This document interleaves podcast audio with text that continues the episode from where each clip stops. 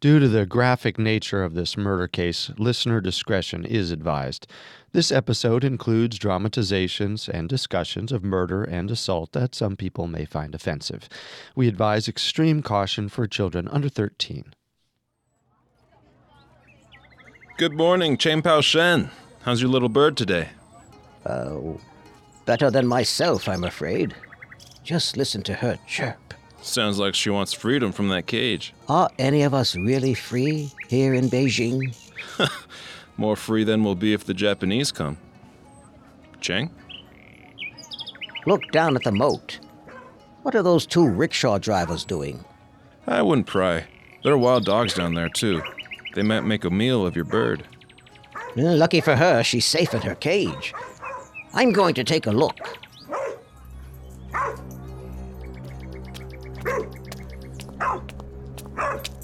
What are you two looking at? I'm not sure, but the dogs are going crazy over it. It's a body.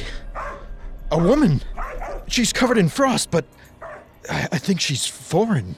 Oh, uh, all right, all right. Just, just keep calm. There's a police box at the train station. I'll go. Keep those dogs away from her. Officer, officer, someone's found a body at the moat at Fox Tower. A young woman. Foreign, too. Someone's done unspeakable things to her. We'll call in a team right now. Oh, what is this poor city coming to?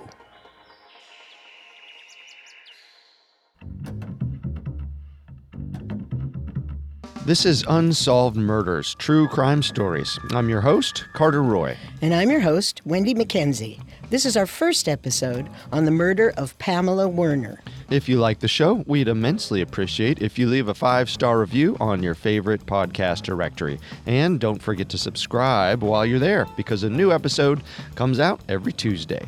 You can also find us on Facebook and Instagram at Parcast and on Twitter at Parcast Network. The morning of Friday, January 8th, 1937, was a cold one in Beijing, or Peking, as British expatriates would have referred to it back then. But that didn't stop elderly Chang Pao Shen from walking his prize songbird along the city's Tartar Wall, as he did every day. I'm just trying to figure out how you would walk a bird. Hmm, really carefully? uh, it's actually an old Chinese tradition that has lasted until today.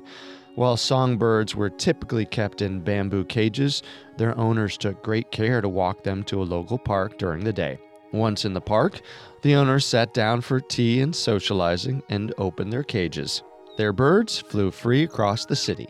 Miraculously, the birds would return to their cages after a while, until they were allowed a taste of freedom the next day. These were some well trained birds.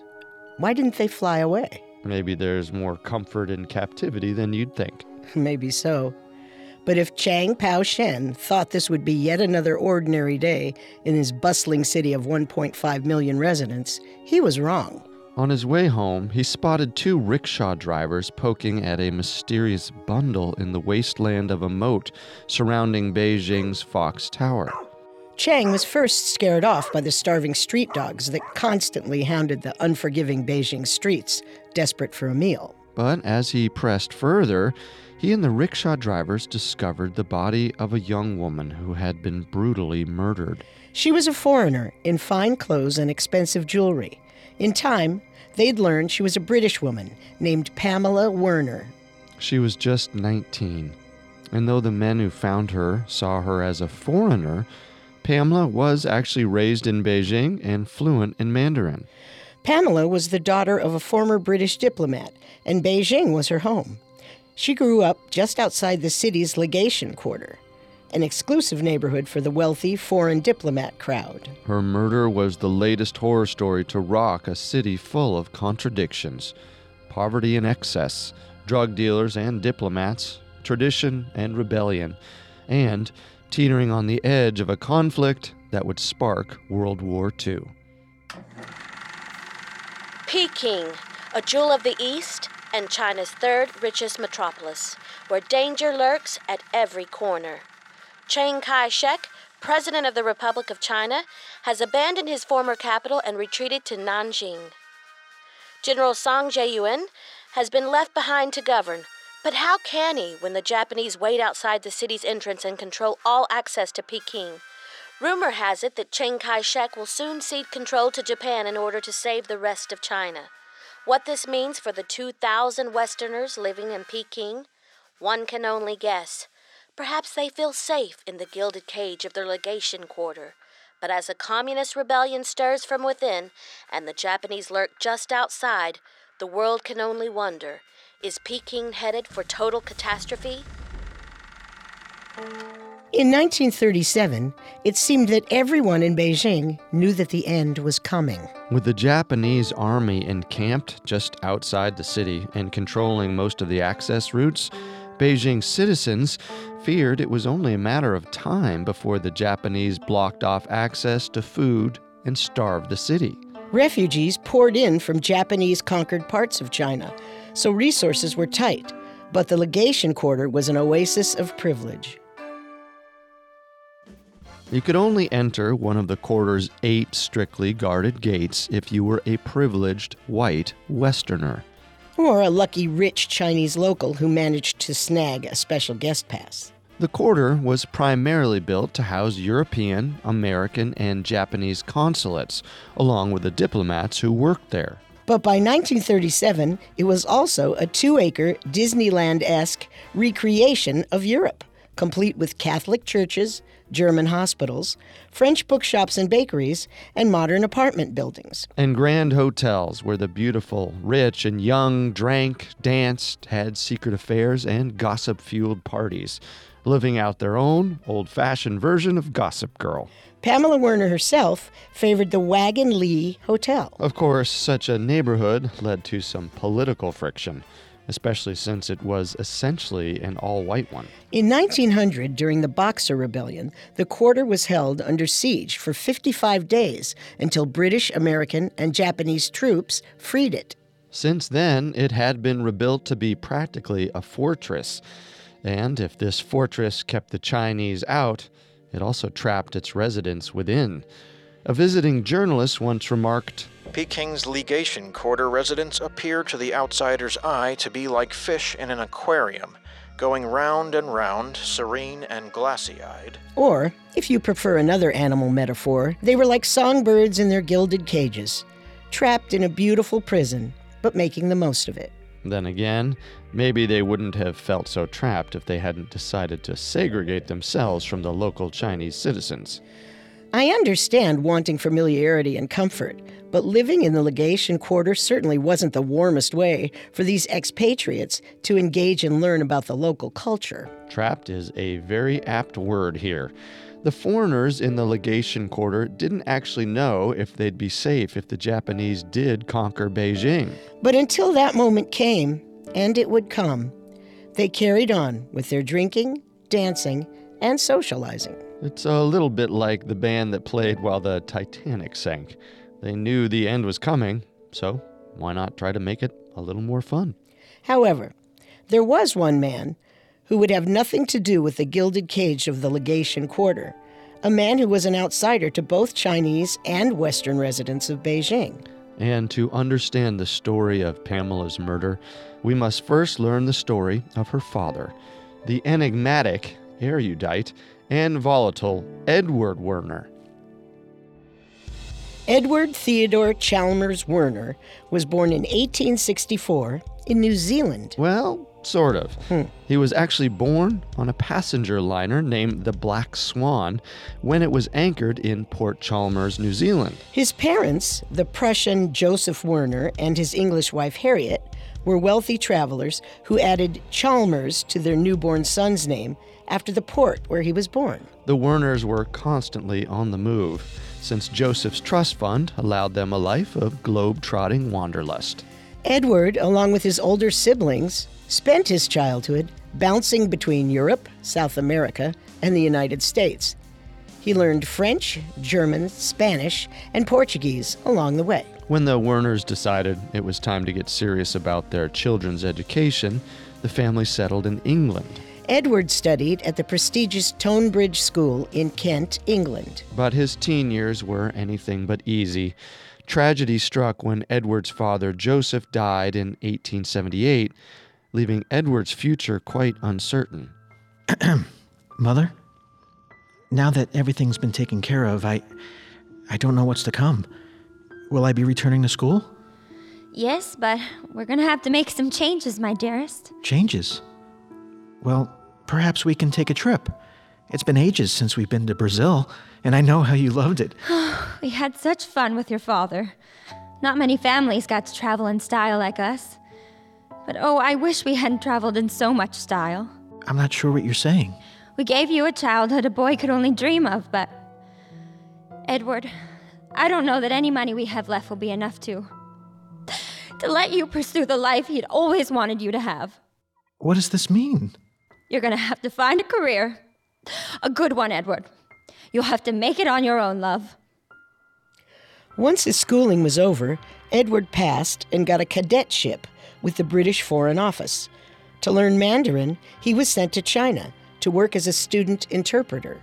Edward's first posting was in Beijing in the late 1880s, a very different place than where his daughter would grow up years later. The legation quarter was smaller, with only a store and a hotel. Beijing's only Westerners were a small group of diplomats and missionaries. But Edward took it all in stride as part of his new calling. Dearest mother, I'm so grateful for my childhood spent traveling the world, as without that I would find Peking terribly alarming. I left the legation quarter and was accosted by a local who called me a foreign devil. Combined with the latest dust storm and the threat of flooding when the rains come, I'm starting to see why my fellow cadets refer to Peking as a hardship post. But as I stroll through the streets and sample local delicacies like the marvelous rice stuffed lotus roots, something about this place speaks to me. I'm having the time of my life. From the mid 1880s to 1914, Edward bounced from assignment to assignment as he built himself a career in the diplomatic service. He spent years in Macau, Tientsin, and Canton before returning to England for a couple of years to earn a law degree. But the lure of China called again, so Edward returned to spend time in different remote cities before settling down for four years as official British consul in the tea port of Jiujiang. Unlike many in his cohort, Edward was fascinated with Chinese traditions and religion, so his remote postings were crucial to his studies. even if they came at the cost of his social life. Dearest mother, apologies for my messy handwriting, but this godforsaken houseboat they have me stationed on keeps rocking. My predecessor here was driven insane and thought his Chinese servants were plotting to kill him. He is allegedly back in England in a padded cell. While I still have my sanity for now, I will confess that it's the Westerners here that might drive me batty. Would you all please keep it down?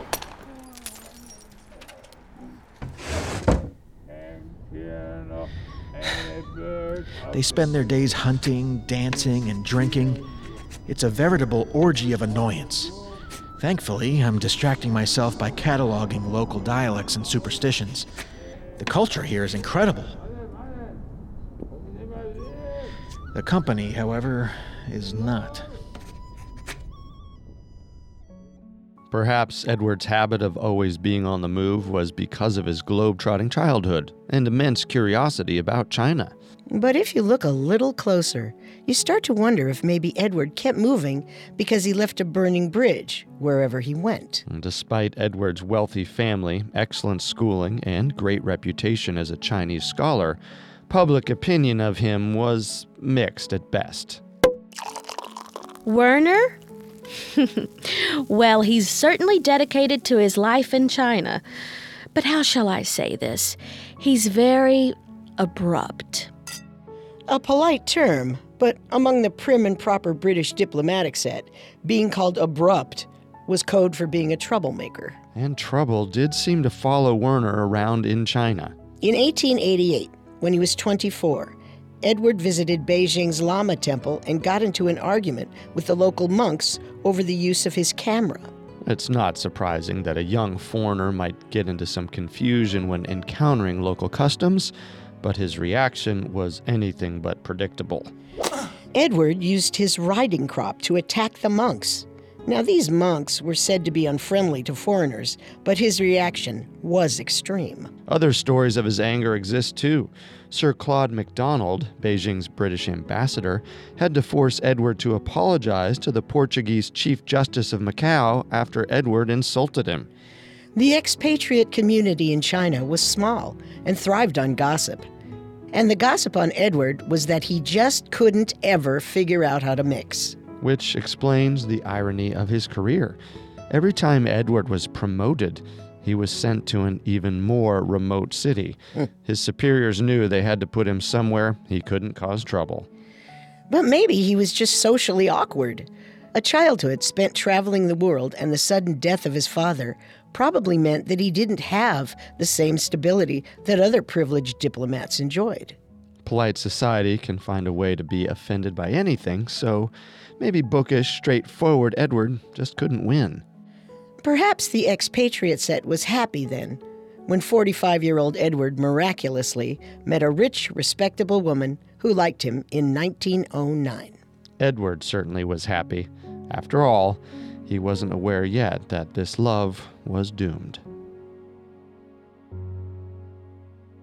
Our story will continue in a moment after a brief message. On Unsolved Murders, we explore the facts of real life true crime cold cases. But if you're looking for more true crime cases with a bit of a twist, you should check out the Parcast original Female Criminals. When you think of a criminal, what do you picture?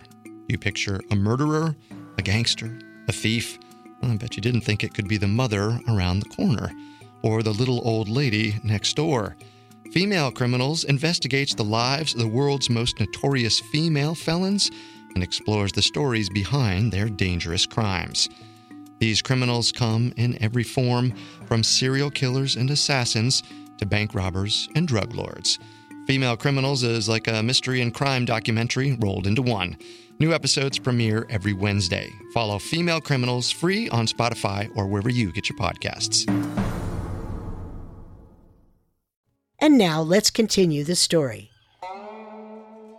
Gladys Nina Ravenshaw was the beautiful, athletic, and well bred 23 year old daughter of Lieutenant Colonel Charles Withers Ravenshaw, a rich war hero and former British ambassador to Nepal.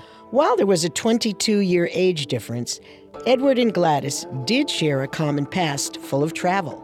Gladys had grown up bouncing between England and various South Asian cities due to her father's work. They met in the English town of Aldborough, where Edward was visiting his mother. He attended a lecture on theosophy, a philosophy that states that all religions contain a portion of the divine truth. Surely a fascinating topic to a known atheist like Edward. But theosophy was also the latest fad to preoccupy young, rich British women.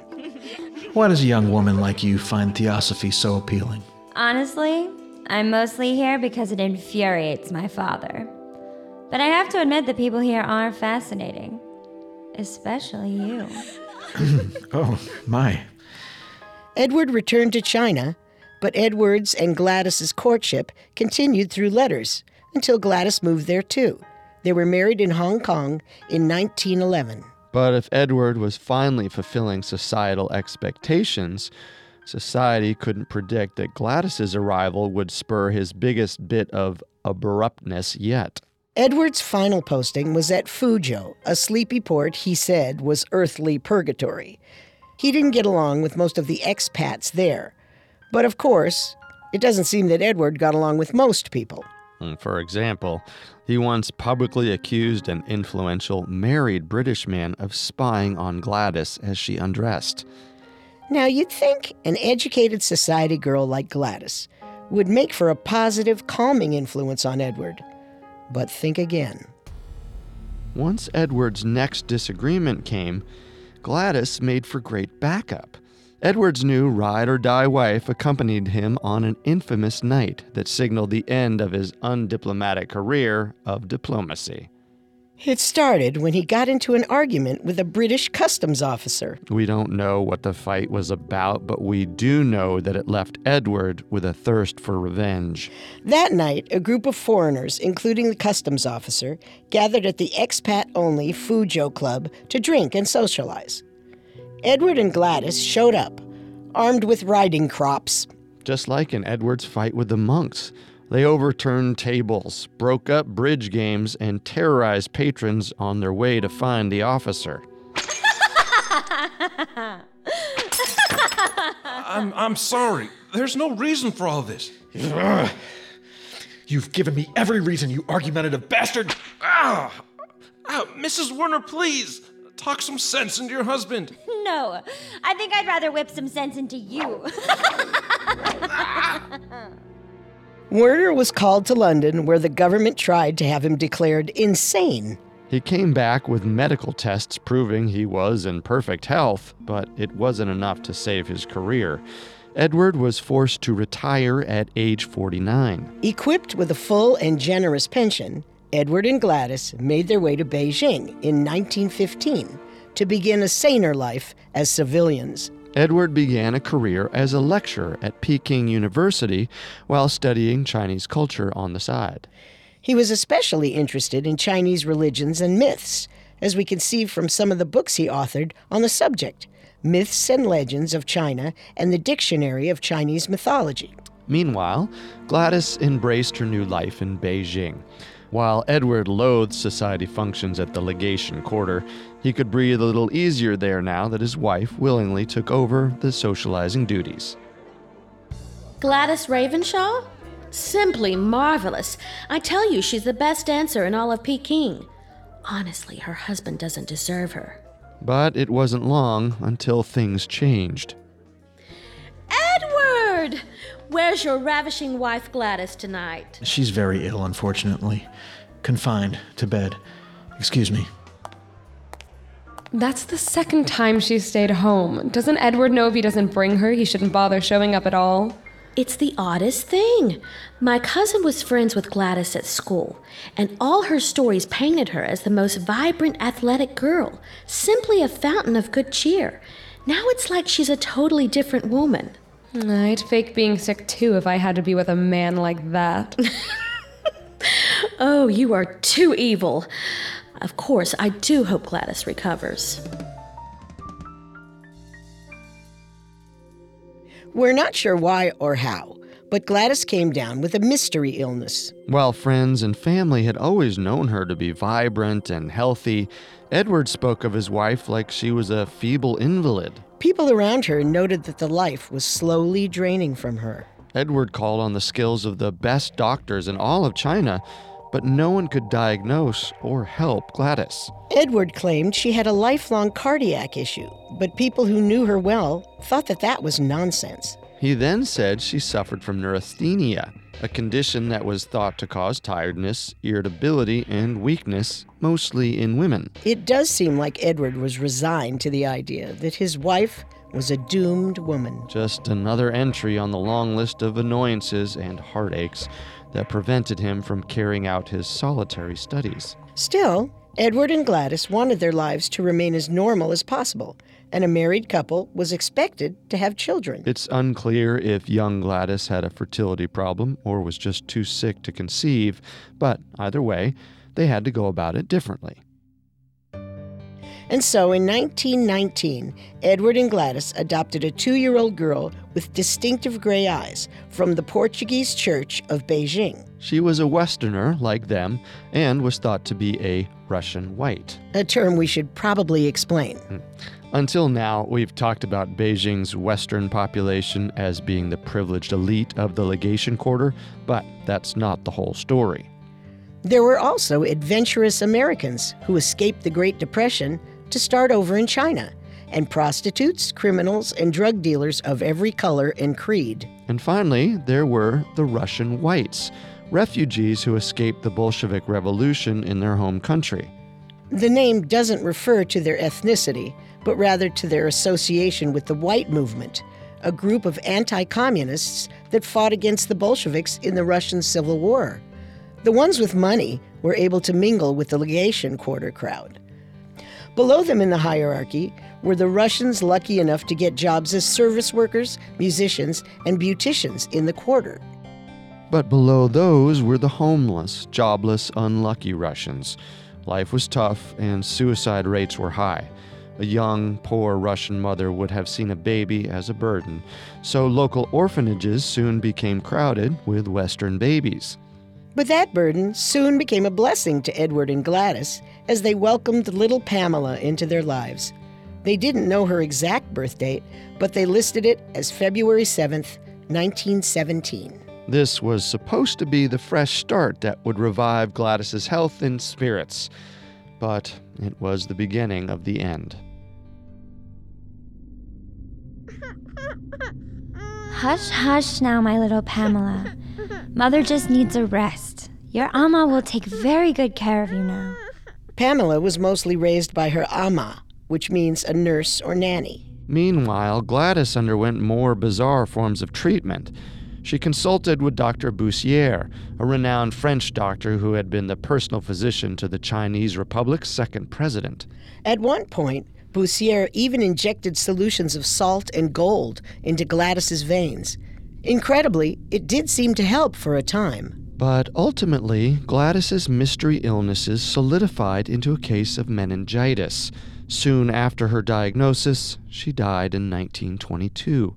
Gladys was 35 and Pamela was just 5 years old. Shh. There, there, Pamela. It's all right. The cycle of tragedy that began with the early death of Edward's father now continued with the death of his wife. He publicly stated that her death was a blessed relief, most likely because it put an end to her years of suffering. And now the antisocial, difficult to please Edward Werner would have to be the sole parent to a five year old girl. Until she, too, was brutally ripped from his life 15 years later.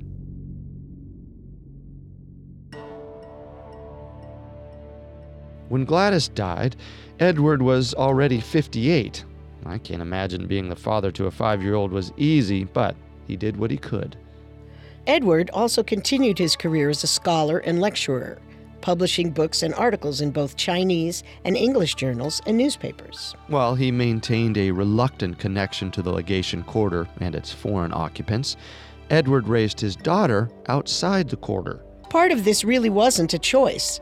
The two acre quarter was cramped with increasingly costly rents, and outside it, the sudden influx of lower and middle class Westerners meant that more and more Chinese landlords were remodeling their properties to resemble Western homes. Edward and Pamela lived at One Armor Factory Alley, a traditional courtyard house in Beijing's Tartar City, close to the legation quarter. While the Tartar City could be a dirty, sprawling, intense neighborhood, it's no surprise that Edward chose to live there. The Werner's home was a siheyuan courtyard house, a type of architecture dating back to the 13th century. Grids of these homes would line up to form a hutong, or alleyway that served as the neighborhood street. By the 20th century, many courtyard houses had been refurbished by landlords to appeal to Westerners looking to leave the crowded, expensive legation quarter. So, this was perhaps a perfect setup for Edward, a house with a rich Chinese history that still had some modern conveniences that a Westerner would expect. Edward and Pamela's home was clean, modern, and outfitted with steam heating and glass windows. They had a staff, including Pamela's ama, a cook, gatekeeper, and Werner's personal valet. And it was a good thing, too, because Edward's work often took him out of town for long stretches of time.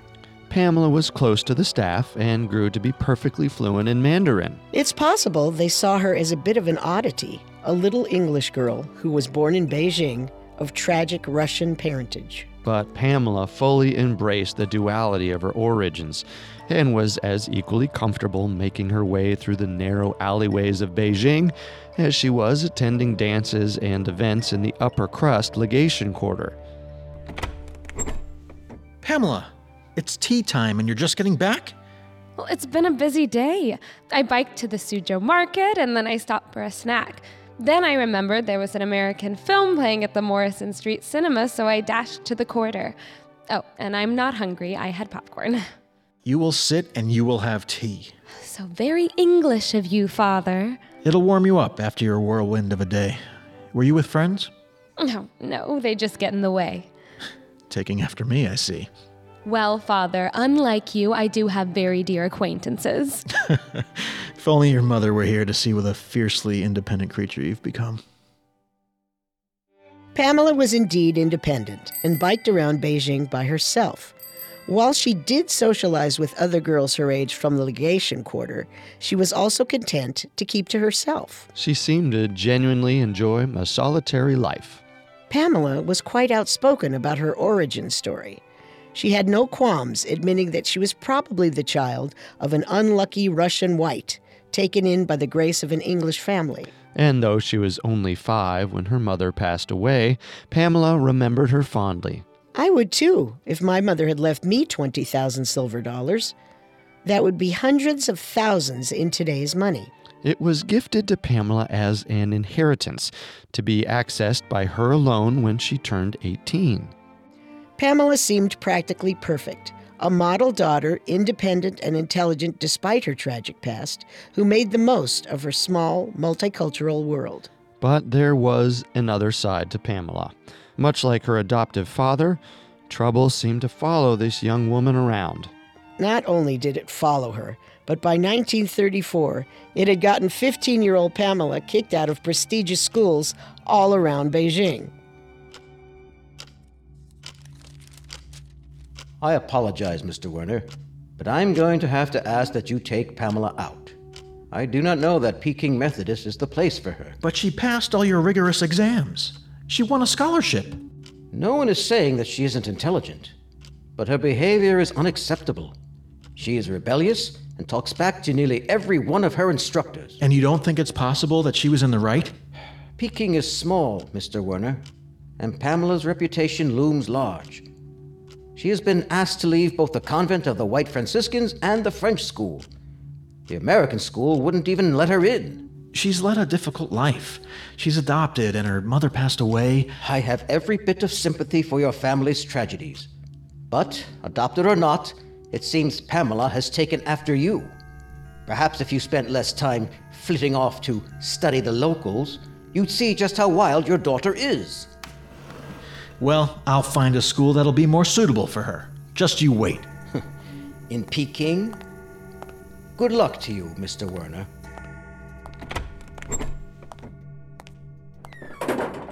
Father, did you talk some sense into them?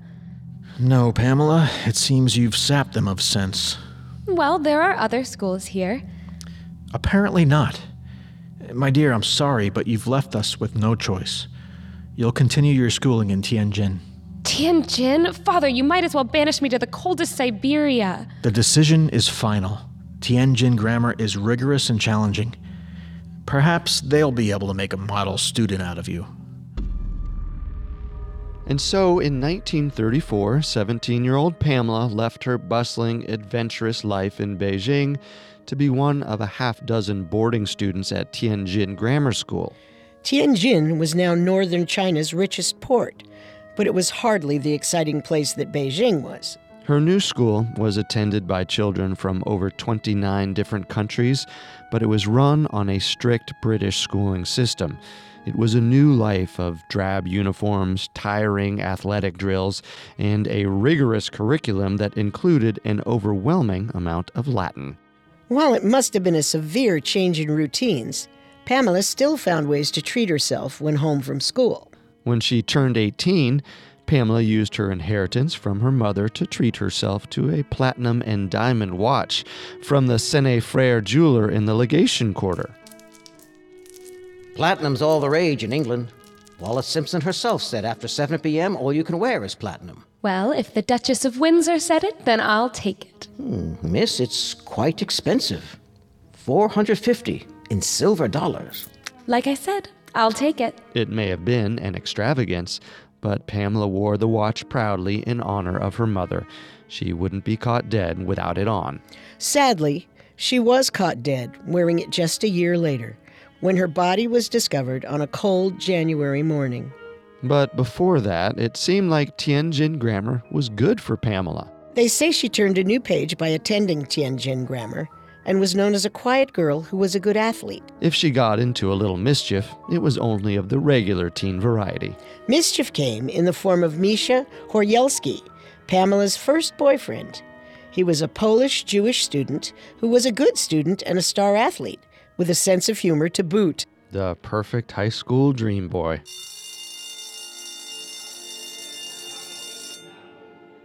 Misha, just sneak out of practice early. We can go on a little adventure. Pamela, if Headmaster Yates catches us, he'll cane us raw. We hardly ever get to see each other. I thought you liked being a loner. Well, even a loner makes exceptions. You should come see me in Peking over the holiday. Maybe in January? I could take you to the legation quarter. The Wagons-Lits Hotel is to die for. Hold on. Does this mean I have to meet your father? I suppose so. But you'll like him. He's just like me. Only he's much older, a man, and hates strangers. Also, I've never introduced him to a boyfriend, so he'll be totally unprepared to meet you. Do you think I'll survive? If I'm worth it, you will. It's a deal. Misha was supposed to visit Pamela in Beijing in mid January 1937, but Pamela was murdered before then, which means her dad would never get to meet his daughter's first serious boyfriend.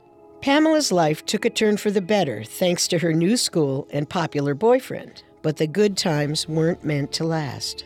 By the end of 1936, trouble found Pamela again after an unfortunate encounter with her school's headmaster, Sidney Yates. Yates was 43, but seemed older thanks to his stern demeanor. He ran a tight ship and was known for flaunting his Oxford education and caning his students' backsides when they misbehaved. Now, corporal punishment was widely prevalent in schools of the day. But Yates had a history of being an exceptionally violent disciplinarian, even for the time. Some parents did complain about it, albeit very quietly. It seems they were just as afraid of him as the kids were. Among the students, opinions were mixed. Some saw him as strict but stylish. Others complained that he was a lazy alcoholic, prone to beatings. I think we can both agree that an overbearing headmaster would be a natural enemy for the formerly rebellious Pamela. But sadly, their conflict was no mere scuffle between strict teacher and a rebellious student. Pamela? What is it? You look as if you've seen a ghost. Father, I. I must tell you something about Headmaster Yates. What have you gone and done? I can't bear the embarrassment of having to find yet another school that will take you on. He hurt me. Tell me everything. Our story will continue in a moment after the break. Now, the story continues. Though the exact nature of Pamela Werner's traumatic encounter with her headmaster isn't known, what we do know is this. A possibly drunk Yates approached Pamela in a way that was obscurely described as being inappropriate for a headmaster to act with a student. Especially a student who was one of the few who lived on campus and was essentially in Yates' care 24 7. Due to polite society's tendency to bury encounters like these, we don't know if it was an unwanted physical encounter or a bout of highly inappropriate verbal harassment. We do know that it wasn't the first allegation of this nature against Yates, though every single one of the previous ones had been withdrawn. But to his credit, Edward Werner wouldn't let this die. He immediately called a meeting with the school board to seek justice for his daughter. Yates made a vague, partial admission of misbehavior. He agreed to leave the school, but only after the spring term had ended. He would then retire from his position on the grounds of illness. The result must have been disappointing to Edward and Pamela, but nobody wanted a scandal to erupt. Not even Edward, since a story like this might make it hard for Pamela to finish her schooling elsewhere. Still, he wasn't about to let his daughter return to that environment. Headmaster Yates may remain at the school, but my Pamela won't. He withdrew Pamela from the Tianjin Grammar School by the end of 1936. While she would return to Beijing for the holidays, Edward felt he had no choice but to dramatically upend her life. Uh, Pamela, I'm. There's no easy way to say this, so I'll just say it. Next year, I'll be sending you back home to England to finish your schooling there. What? I'm not from England, I'm from here, and Headmaster Yates. Is a monster. And this isn't about that. You have a history of, for whatever reason, not quite mixing well enough in any of the schools I've put you in. So you're punishing me for it? I'm not placing all the blame on you. I know how lonely it's been without your mother, and I haven't always been here. A, a girl needs a guiding hand, and mine's been decidedly absent. You know, a lot of people think it's very brave and modern of you to have given me such a life of independence, Father. Well, perhaps it's been too modern. You pretend you're a maverick, always off in some remote corner studying the locals and disdaining every other Westerner. But as soon as it comes to me, suddenly you're a stuffy British gentleman worried about propriety. You're a hypocrite. When I was your age, my mother sat me down and told me I had to get serious about my future. And now I'm doing the same thing for you. My whole life is here. But a much better one awaits you, my dear.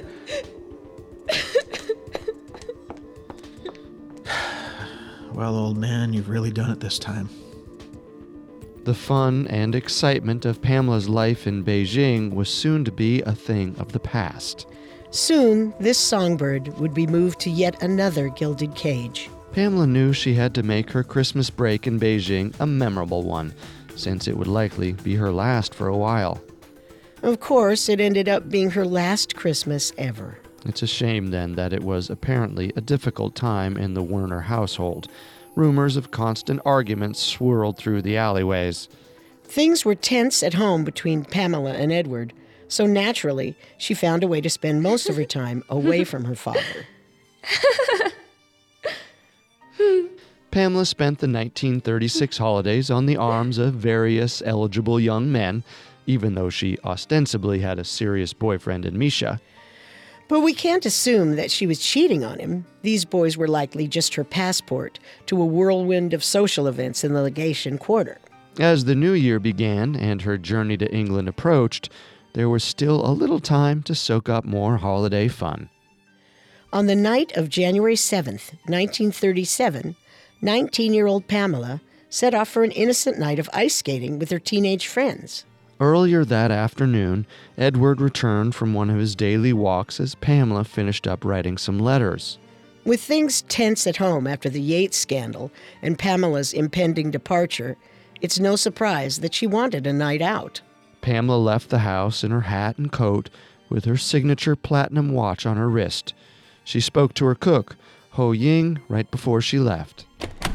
Pamela, would you like some tea before you leave? No, no, I'm meeting Ethel for tea at her house. Thank you. Will you be back for supper? I'll need to buy some groceries. Yes, I'll be home by 7:30 and I'd love mm, meatballs and rice. So simple. You know how I love to spoil you when you're home. Are you sure you wouldn't prefer something more special? I know you'll miss my Peking duck when you leave us. I certainly will, but I'm not gone yet. Perhaps tomorrow night. Sounds like a plan. Enjoy yourself tonight, dear. Oh, I will. We're going to that new French ice skating rink. It shall be a très chic evening, as they say. See you at dinner. Pamela first biked to the Wagons-Lits Hotel to meet her old friend Ethel. Ethel Gurevich was Pamela's 15 year old former classmate from Beijing. She was four years younger than Pamela, but they remained close after Pamela left the school. Ethel and Pamela walked their bikes to Ethel's house. Ethel's family was Russian white, albeit moderately privileged. They had tea and gossiped with Ethel's mother before leaving for the rink. The French rink was new and a popular hotspot for the holidays. Pamela was so taken with it that she had recently purchased a membership card. The card would be found, stained with blood, by her body the next day. There, Pamela and Ethel met their mutual friend, another Russian named Lilian Marinovsky. They skated for an hour or so, making good use of their memberships. But around seven o'clock, Pamela knew it was time to go home. Girls, I must be off. Father will be cross if I'm late. Oh, he's so traditional. Come on, stay out with us a little longer. It's Christmas.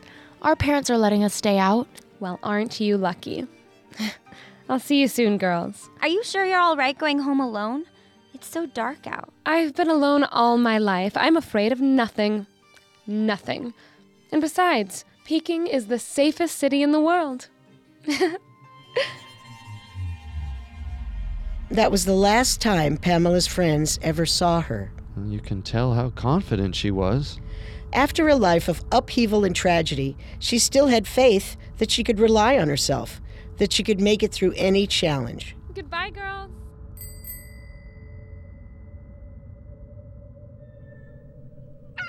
The sun rose on the cold morning of January 8th as two rickshaw drivers, an old man, and a caged bird discovered Pamela's body. When the first police officers arrived, led by Corporal Cow, they covered her with a bamboo mat to discourage onlookers. A small kindness in a cruel city.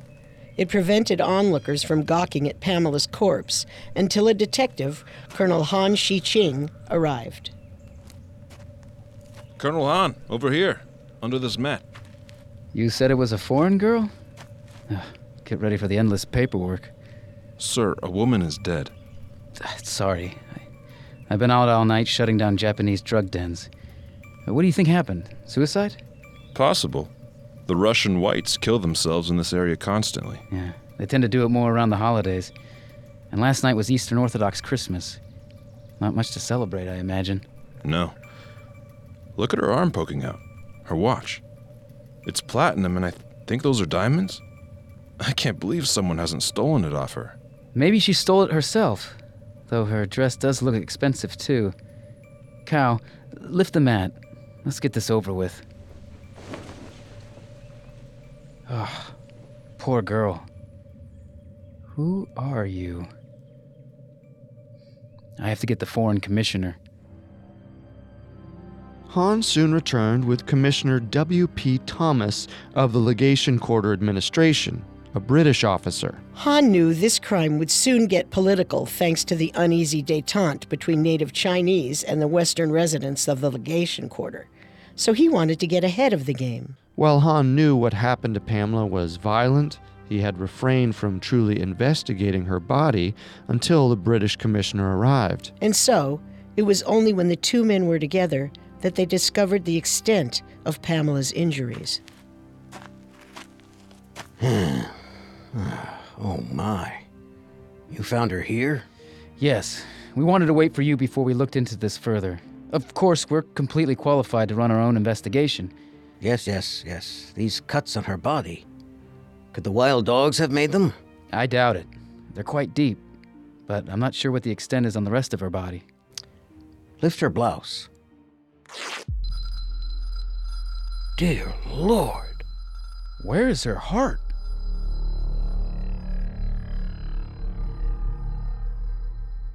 Across town, Edward Werner was exhausted from a night of waiting for Pamela to come home. At 10 p.m. the night before, he went out searching. Pamela, you thoughtless girl. I swear when I find you. His first stop was at Ethel's house, but he had no luck there. Though he was in good shape for a 72 year old, Edward eventually tired of searching Beijing's narrow alleyways for his daughter. Before he returned home to rest and sent the servants out to search for Pamela, Edward paid a frantic 3 a.m. visit to Commissioner Thomas's office in the legation quarter. I'm terribly sorry, but the commissioner isn't here. It's very late. My daughter's run off, and I'd appreciate some help in finding her. Make sure he gets it. The next morning, Edward set off again to find Pamela, and like anyone searching for trouble, trouble soon found Edward. It's tragically ironic that Edward happened upon his daughter's murder scene by total accident. He just saw the crowd and approached it. Sir? Sir, you can't be here. This is an official crime scene investigation. Pamela! Pamela! The foreigner's identity was now clear to Han and Thomas. Thomas had seen the note Werner had left the night before about his daughter going missing, but assumed it had been resolved. He must have felt horrified when he learned he was wrong. But it hardly compares to Edward's horror when he saw what had been done to his precious Pamela. While it would take an official autopsy at Beijing Union Medical College to fully detail Pamela's injuries, much of the damage was frighteningly evident in the cold morning light. Her skull had been fractured by a series of blows strong enough to cause a brain hemorrhage. A similar blunt force injury was evident on her arm, and from there, it gets much worse. There were stabs and slash marks all over her body, though curiously, very little blood at the scene apart from her blood-stained clothes. Pamela's skirt was loose, her stockings were torn, and she was missing her underwear. Someone had stabbed her repeatedly in the genitals. And sadly, that's still not the most horrifying thing that her father had to witness. Because the killer had also performed some sort of gory surgery on Pamela. It wasn't apparent at first because whoever killed her covered her up with a shirt to hide their work. But once her shirt was off, the officer saw that Pamela's chest was carved open, and there wasn't much left inside of her. Someone had stolen her heart and organs and drained her entirely of blood. Only her stomach remained inside the gaping wound in her abdomen. And so, another loved one was suddenly taken from Edward Werner's life. With her identity confirmed, the hunt could now begin in earnest for Pamela Werner's killer.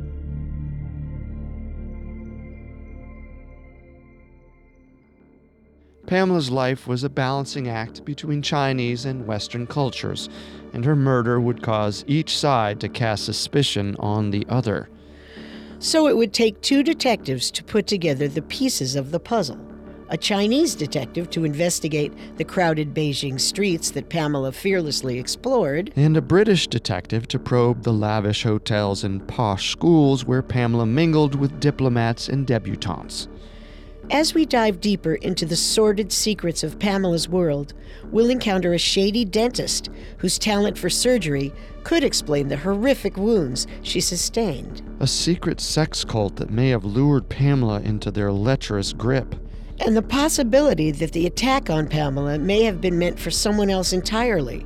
Someone she knew, too. We'll also witness Edward Werner doggedly investigate Pamela's death on his own. To do so, he would have to beg for help from the diplomats and businessmen he had antagonized his whole life. But a father's love knows no bounds when it comes to avenging his daughter. Still, with mounting evidence of Edward's violent temper and volatile relationship with Pamela, we'll also have to confront the question Did Edward Werner kill his own daughter? Don't forget to subscribe to Unsolved Murders on iTunes, Google Play, Stitcher, Spotify, or any other podcast directory. If you like what you hear, please leave a five star review or tell us what you think on social media.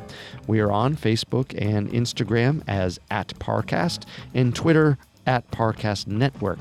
It seems simple, but it really helps our show. A new episode comes out every Tuesday, and next Tuesday we'll continue our investigation into the case of Pamela Werner. Thank you so much for listening. We'll see you next time. If we live till next time. Unsolved Murders True Crime Stories was created by Max Cutler and developed by Ron Cutler. It is a production of Cutler Media and is part of the Parcast Network. It is produced by Max and Ron Cutler, sound design by Ron Shapiro and Kenny Hobbs, with production assistance by Maggie Admire and Carly Madden. Unsolved Murders is written by Amin Osman and stars Carter Roy and Wendy McKenzie. The amazing cast of voice actors includes, by alphabetical order, Mike Capozzi, Jerry Courtney Austin, Kimberly Holland, Harris Markson, Nick Massou, Kenna McEnroe, and Steve Pinto.